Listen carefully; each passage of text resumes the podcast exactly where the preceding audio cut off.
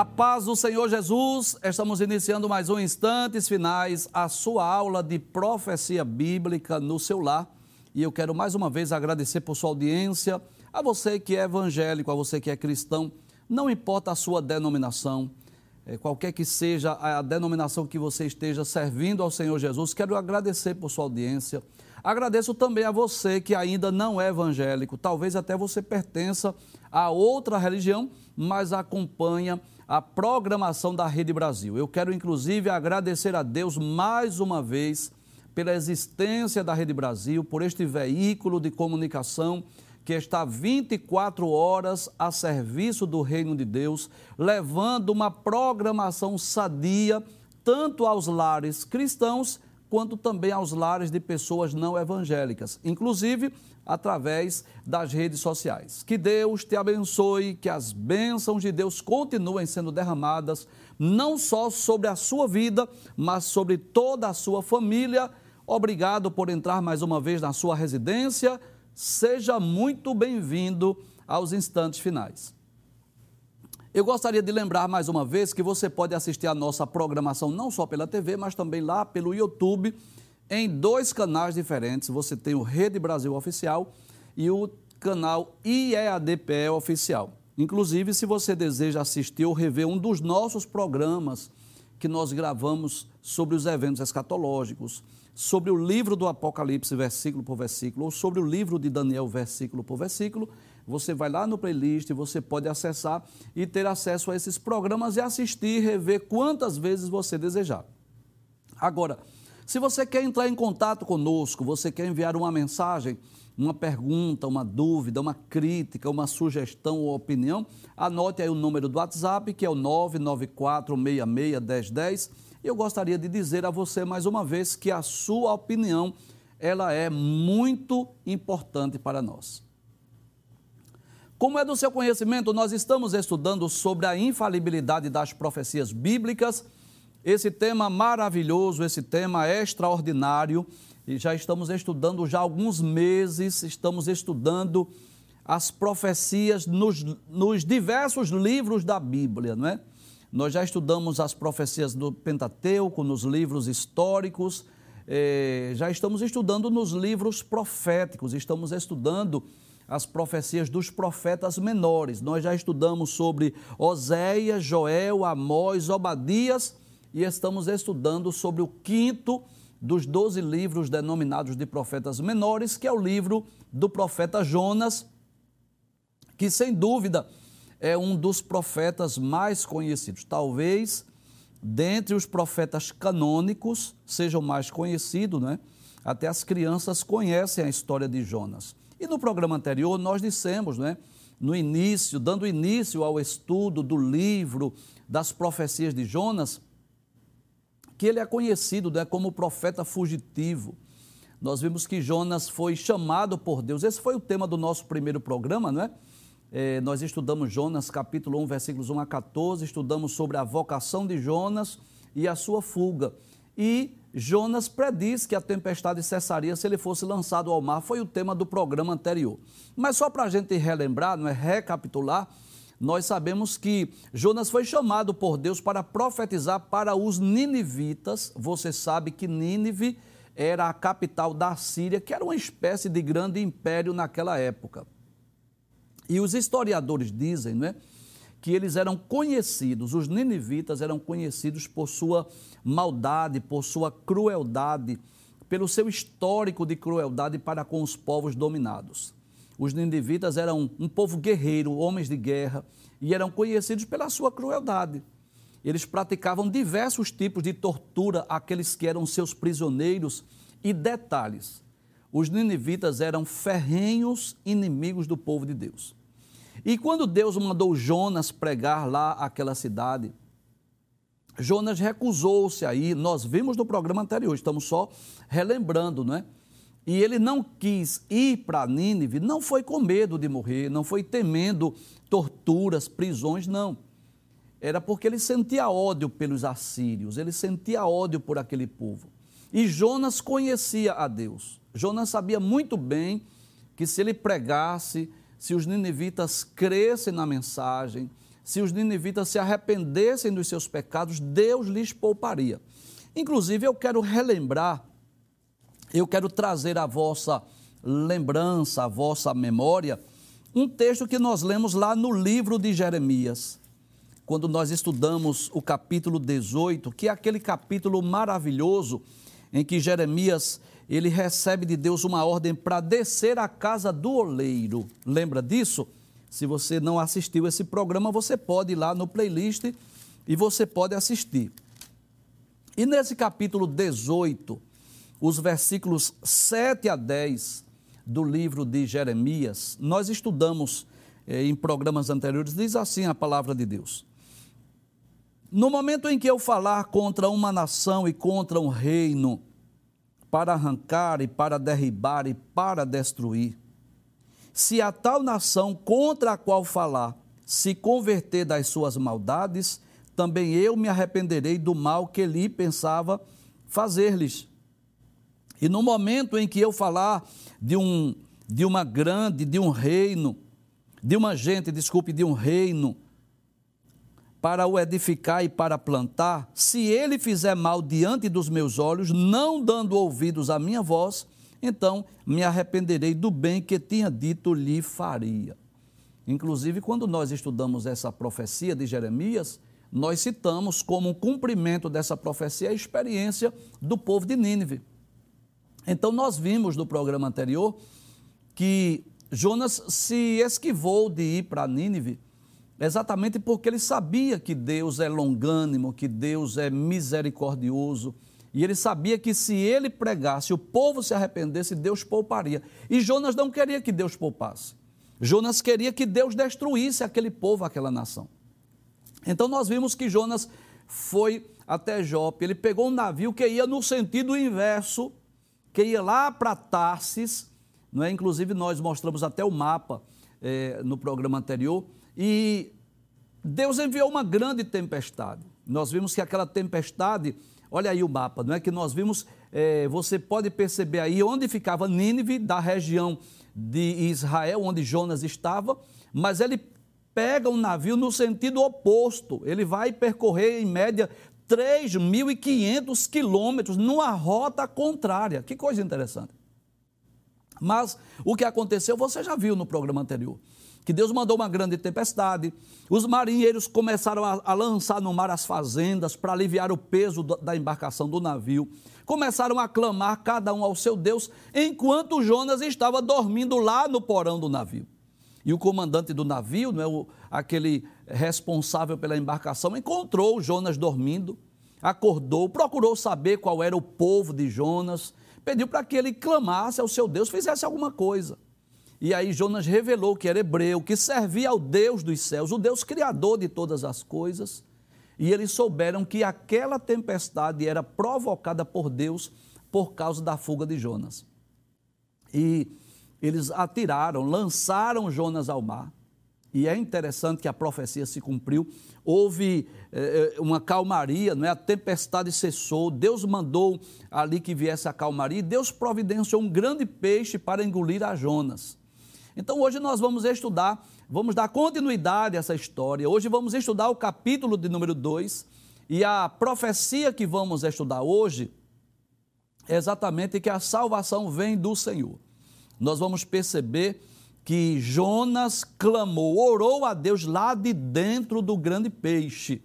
Mas antes de nós estudarmos essa profecia, eu gostaria de deixar algo bem claro aqui, que nós vamos falar da salvação que vem do Senhor mas esta salvação aí do texto não significa necessariamente aquela salvação da condenação eterna, mas sim da salvação de um perigo iminente. Inclusive, eu faço questão de explicar aqui aos nossos queridos telespectadores, que são alunos dessa aula de profecia, que na grande maioria das vezes que o, Antigo Testamento fala de salvação, ele não está falando dessa salvação que hoje nós conhecemos, né?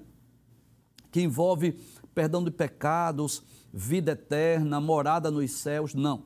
No Antigo Testamento, as, os textos bíblicos que falam de salvação estavam mais referindo-se ao escape, ao livramento de uma de um perigo iminente. Então, esta salvação que vem do Senhor fala de um escape, fala de um livramento, de uma proteção que Deus deu a Jonas quando ele estava lá no ventre daquele grande peixe. Vamos estudar o capítulo 2, mas eu quero lhe convidar para você estar com a sua Bíblia aberta, como eu estou, apesar que os textos vão aparecer na tela, mas esteja com a sua Bíblia em mãos para que você possa conferir os textos bíblicos, porque vez por outra nós estamos lendo também outras referências que não estão necessariamente no livro de Jonas. Vamos, abra a tela por gentileza, vejamos o que diz a, a profecia que vamos estudar hoje. A salvação vem do Senhor. Vamos estudar o capítulo 2 de Jonas, versículos 1 a 10, que na verdade fala da oração de Jonas quando ele estava lá no ventre do grande peixe. É claro que isso aí é uma imagem meramente ilustrativa só para que você tenha uma ideia, não é? Mas é para nós relembrarmos isso. E eu quero dizer, antes de qualquer coisa, traz a tela por gentileza, que nós cremos sim na literalidade desse texto. Que a história de Jonas é uma história real, que não é uma lenda, que não é um conto de fadas. Inclusive, o próprio Jesus quando esteve aqui na terra, que os judeus pediram um sinal, e ele disse que o sinal que seria dado seria o sinal do profeta Jonas, que assim como Jonas esteve é, três dias e três noites no ventre lá do grande peixe, ele disse que o filho do homem estaria no seio da terra. Então eu posso dizer, sem medo de errar, que isso é extremamente possível. Ainda que não fosse, nós acreditaríamos. Ainda que não houvesse nenhum registro de outro homem que foi engolido por um grande peixe ou por uma baleia, ainda que não houvesse, eu, você creio que também acreditaria. Nós acreditaríamos sim, mas para não deixar dúvida alguma, você sabe, né, que vez por outra ocorre isso, pescadores, história de pescadores que foram engolidos por baleia, isso é algo possível. Agora, claro que o milagre existiu porque Deus fez com que Jonas estivesse ali no ventre daquele peixe por três dias e três noites e ele teve a sua vida poupada, a sua vida preservada por Deus.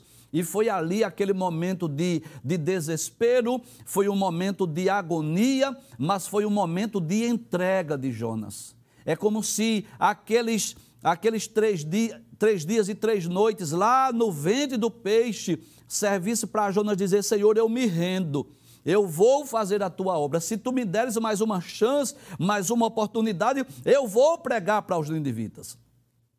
E eu quero lembrar também o que eu já disse aqui, que no que diz respeito à obra, chamado, vocação, nem sempre Deus respeita o livre-arbítrio. Que coisa interessante.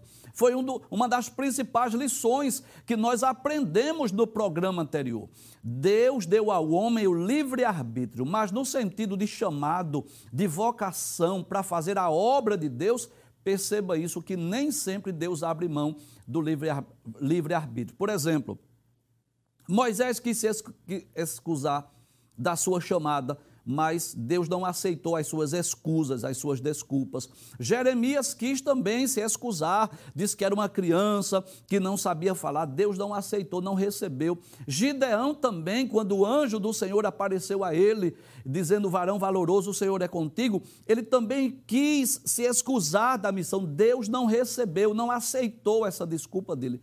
E Jonas é claro que Jonas foi diferente, porque Jonas fugiu mesmo. Jonas tentou se esconder, mas Deus cria situações.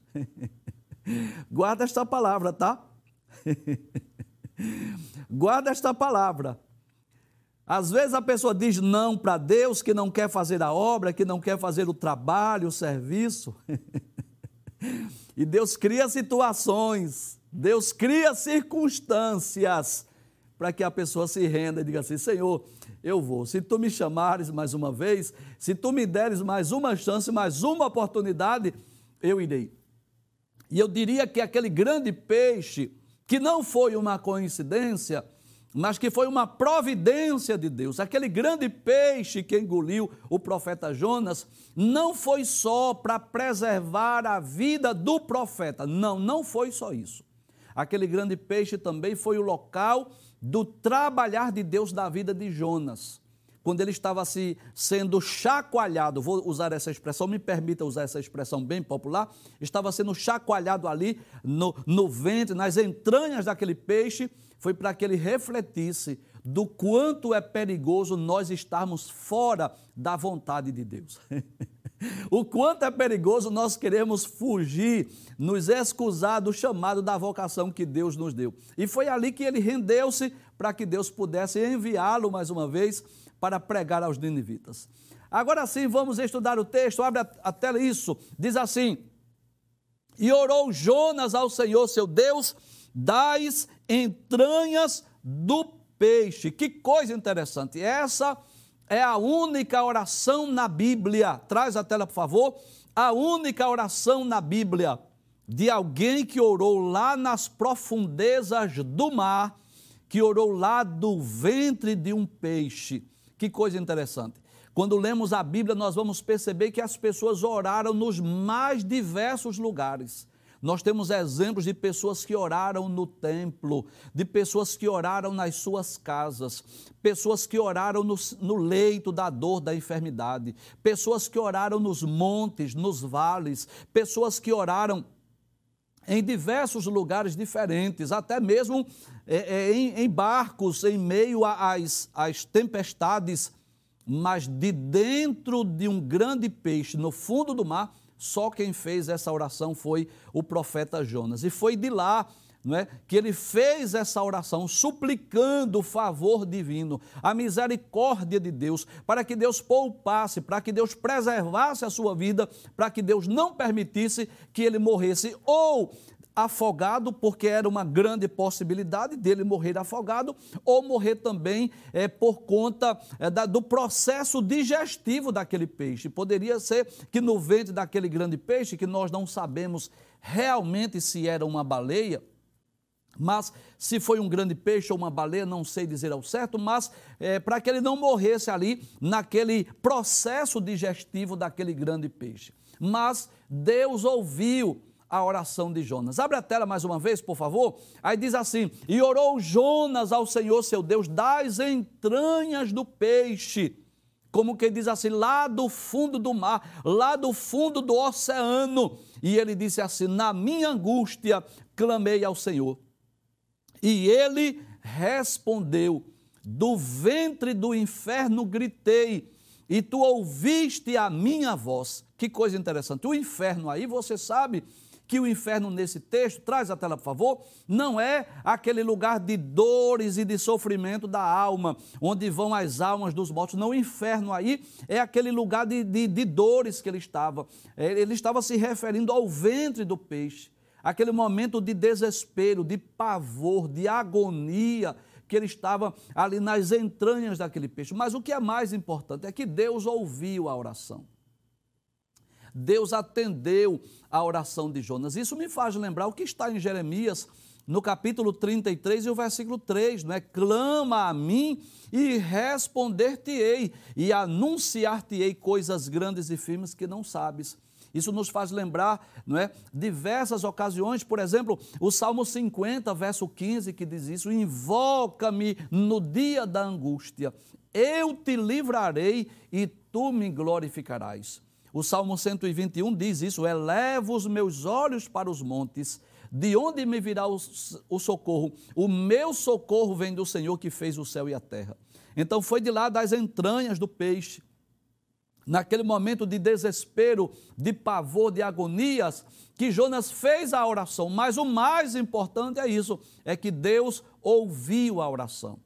Deus poderia virar as costas, Deus poderia não ouvir a oração, Deus poderia não responder, Deus poderia não atender a resposta daquela oração. Deus poderia permitir que Jonas é, morresse afogado ou morresse ali nas, nas entranhas daquele peixe, servisse literalmente de alimento para aquele grande peixe. Mas Deus, que é longânimo, Deus que é misericordioso, Deus que ouve a oração do aflito e do necessitado, Deus ouviu, e não só ouviu, Deus atendeu a oração de Jonas. Abre a, a tela mais uma vez, veja o que ele diz: Do ventre do inferno gritei, e tu ouviste a minha voz. Que coisa interessante.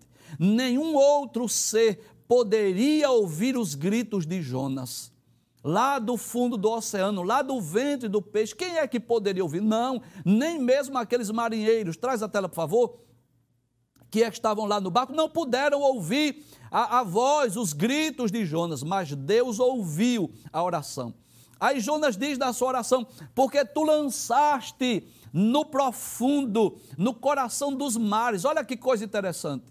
Jonas tinha a convicção, a consciência, que ele não estava ali por obra do acaso, não. Ele diz: Tu me lançaste, como que diz assim, foste tu que me jogaste aqui no coração dos mares e a corrente me cercou. Eu estou cercado de águas aqui. Todas as tuas ondas e as tuas vagas têm passado por cima de mim. É como se ele dissesse assim: traz a tela. Deixa eu, deixa eu traduzir a oração de Jonas. É como se ele dissesse assim: Eu estou aqui no fundo do mar, no fundo do oceano, dentro de um peixe, e eu não tenho como sair daqui. em mim não, não há condições, eu não tenho como sair dessa situação, mas Deus sabe como fazer. Talvez você esteja assim como Jonas.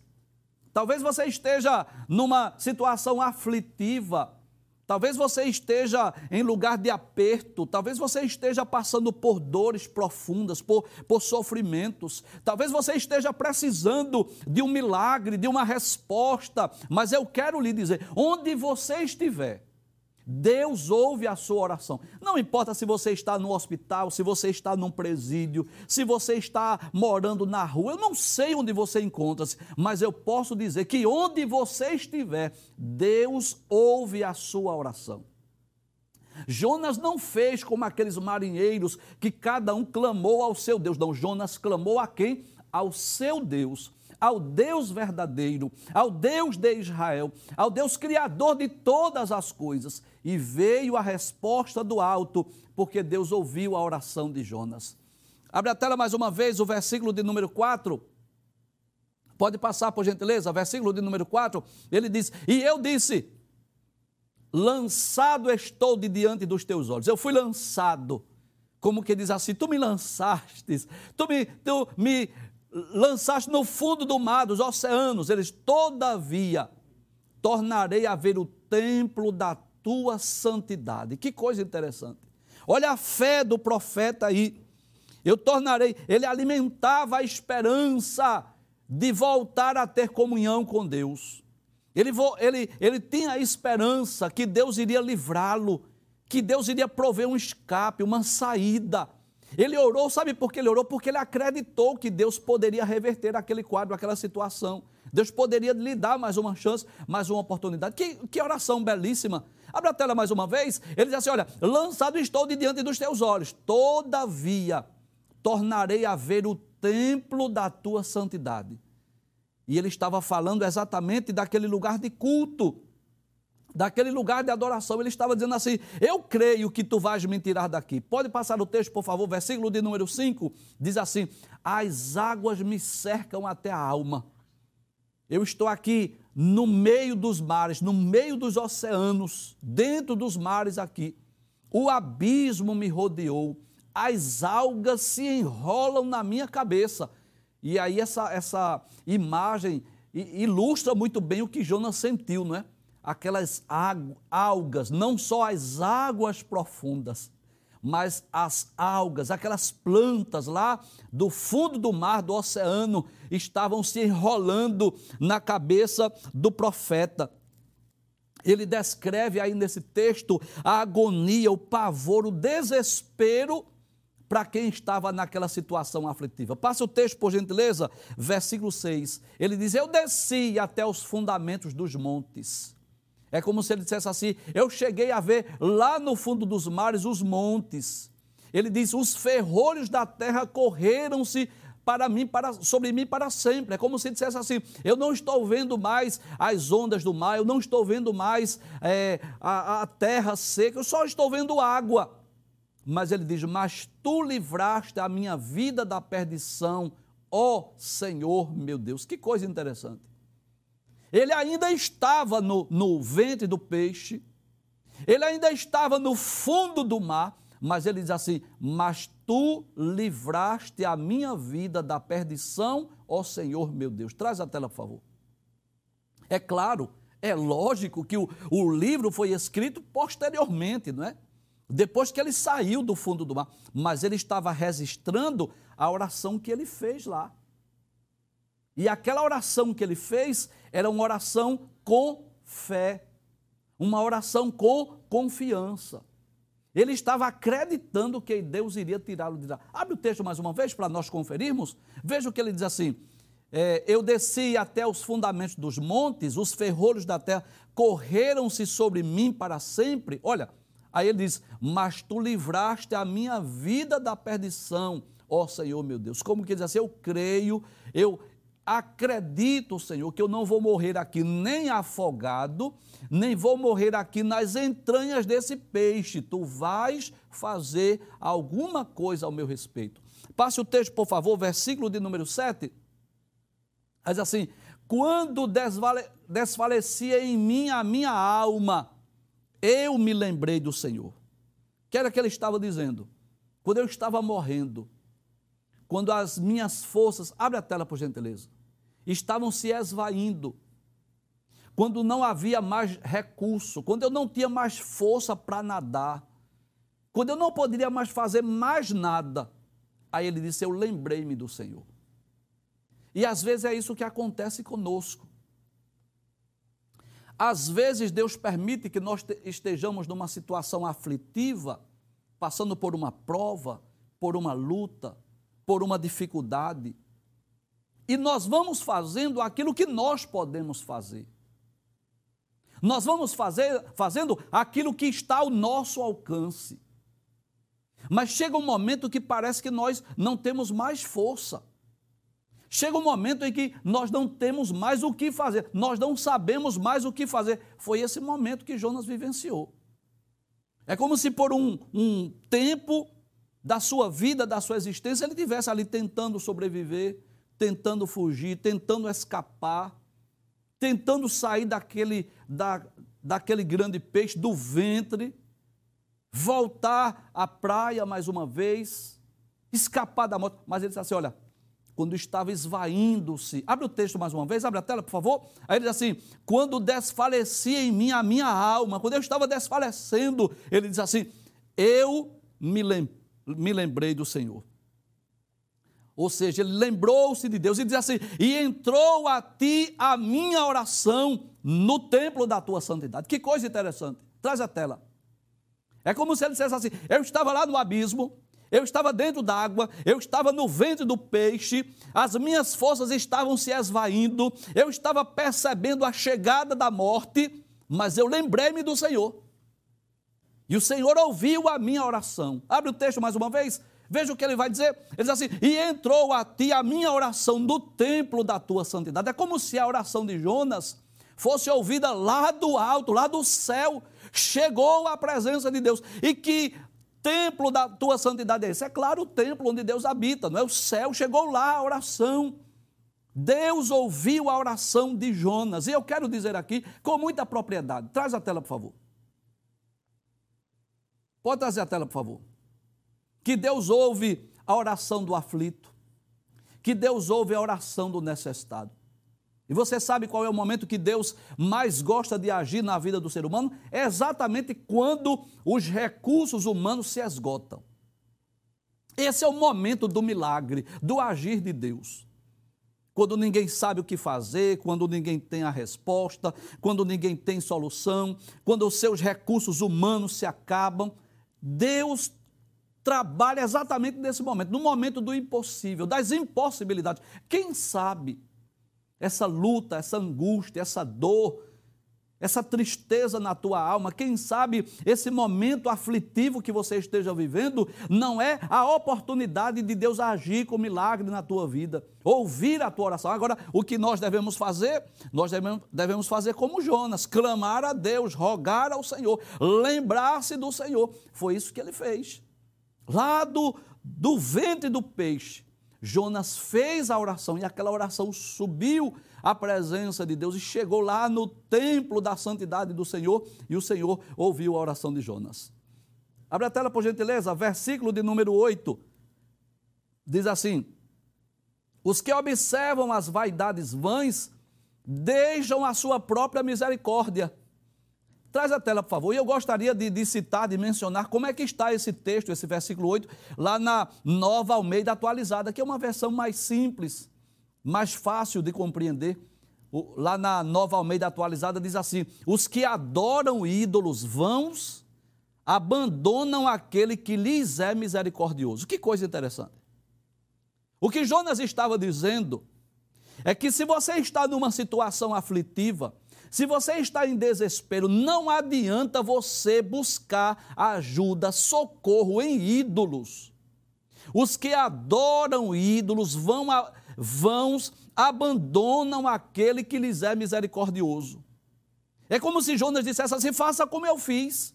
Eu não fiz como aqueles marinheiros que estavam lá na embarcação, que clamaram cada um ao seu Deus, cada um ao seu padroeiro. Não, eu recorri ao Deus do céu ao Criador dos céus e da terra. Abre a tela mais uma vez para nós relermos. Os que observam as vaidades vãs deixam a sua própria misericórdia.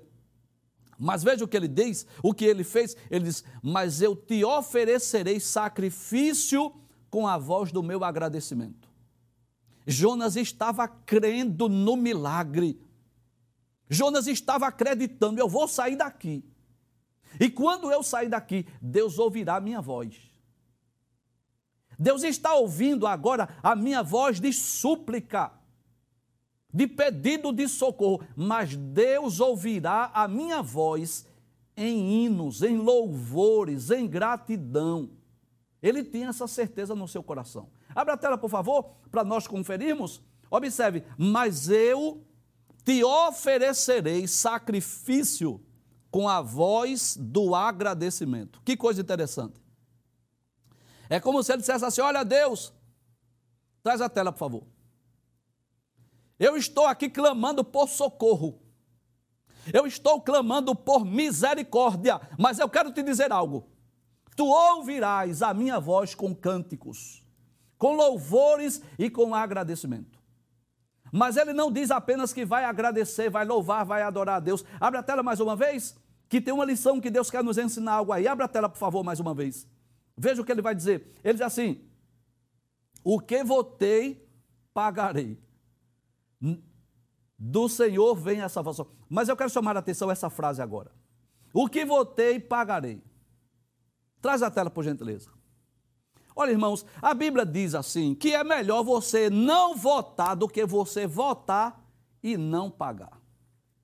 E nós precisamos ter muita prudência muita sabedoria no momento do voto.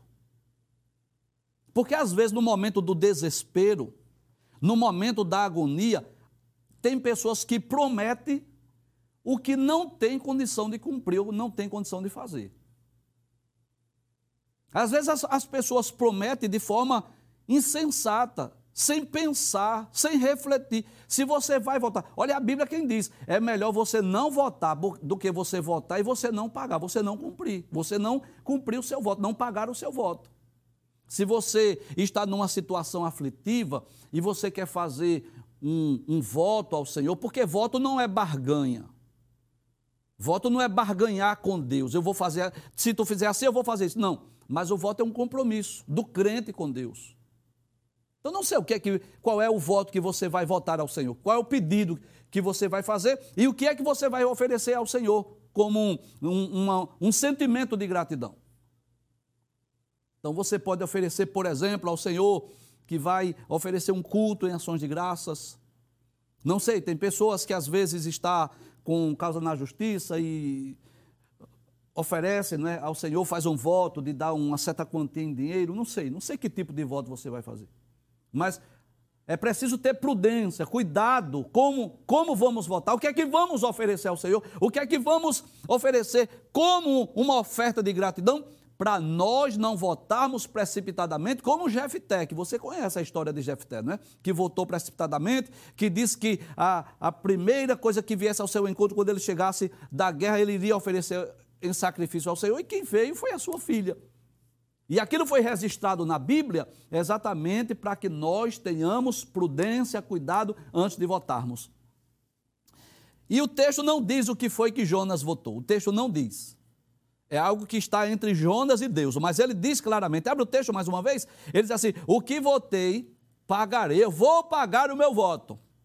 Aí ele diz que é exatamente essa frase, última frase do versículo 9, onde está o tema do nosso programa hoje. Ele diz: Do Senhor vem a salvação. E eu já disse no início do programa que essa salvação aí não é salvação futura, aquela salvação profética aquela salvação escatológica, novo céu, nova terra, nova Jerusalém. Não.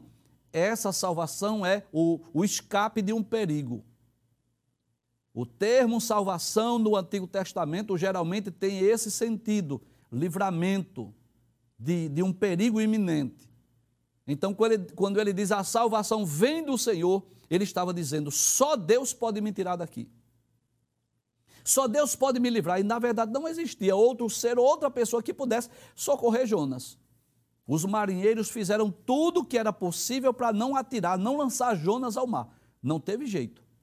Porque, mesmo lançando as, as fazendas para fora do navio, mas a tempestade continuava. A, a tempestade só cessou quando Jonas foi atirado. Então ninguém podia fazer nada senão Deus. Passe o texto, por favor, versículo de número 10. Aí o que acontece? Falou, pois, o Senhor ao peixe. Olha aí, os, o Deus soberano. O Deus que manda no vento, o Deus que manda no mar e o Deus que manda no peixe. O Deus que manda no homem. Então Deus falou ao peixe, e o peixe entendeu. Deus disse: Vomita este homem que está no teu ventre.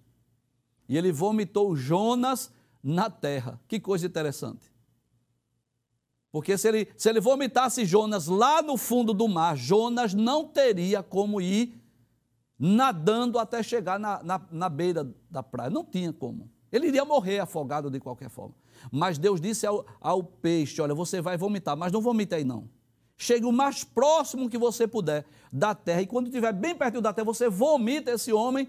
E aí Jonas, depois de três dias, já, já parou para pensar nisso? os três dias de Jonas, os três dias de Jesus lá no seio da terra, os três dias de Paulo sem ver e sem, é, sem se alimentar, lembra, sabe, lembra disso? Dessas experiências dos três dias? Aqueles três dias de Jonas foram dias de desespero, dias de agonia, dia de oração, dia de choro, dia de lágrima, dia de gemido, mas foi dias de reflexões.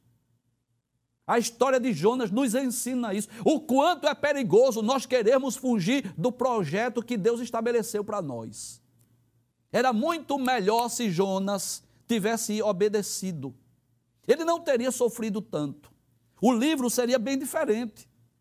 O livro de Jonas, é claro que não teria essa história para nós contarmos, mas para o profeta seria menos dores, seria menos sofrimento. Mas o que é que ele diz, que é o tema do nosso programa? É do Senhor que vem a salvação. E como eu disse a você, salvação fala de livramento, aí eu vou dizer em outras palavras: é do Senhor que vem o livramento, é do Senhor que vem a proteção, é do Senhor que vem o milagre. Esse é o sentido. Vamos ver o cumprimento? Salmo 3, verso 8, que é um salmo de Davi. Pode passar a tela, por gentileza? Olha o que é que Davi diz, corroborando com a mensagem de Jonas. Ele diz assim: a salvação vem do Senhor, o livramento, o escape vem do Senhor. Sobre o teu povo seja a tua bênção. E o profeta Jeremias, anos depois do, prof, do, do salmista Davi, ele vai escrever o livro das Lamentações. E anos depois também do profeta Jonas, porque Jonas profetizou por volta de 793 a.C., então Jonas profetizou quase que dois séculos antes de Jeremias. Então, cerca de dois séculos depois, mais ou menos, mais ou menos, estou arredondando, o profeta Jeremias vai escrever o livro das Lamentações. E lá no capítulo 3, versículo 26, ele vai dizer assim: Bom é ter esperança e aguardar em silêncio a salvação do Senhor. E eu quero concluir esse programa hoje dizendo: bom é ter esperança. Talvez você esteja como Jonas, no sentido figurado, não é? É claro que literalmente eu sei que você não está. Eu sei que no sentido literal você não está nem no fundo do mar e nem no ventre do peixe. Mas digamos assim, que no sentido figurado, talvez você esteja se sentindo como Jonas, no fundo do mar, dentro do grande peixe, e não lhe resta nem força, nem talvez não, você não, não tenha mais esperança. Mas faça o que Jonas fez: olhe ao Senhor, vote ao Senhor, porque é do Senhor que vem a salvação, é do Senhor que vem a resposta. E o mesmo Deus que mandou no mar, que mandou no vento e mandou no peixe para que vomitasse o profeta, é o mesmo Deus que nós servimos e podemos clamar a Ele que Ele está pronto a nos responder.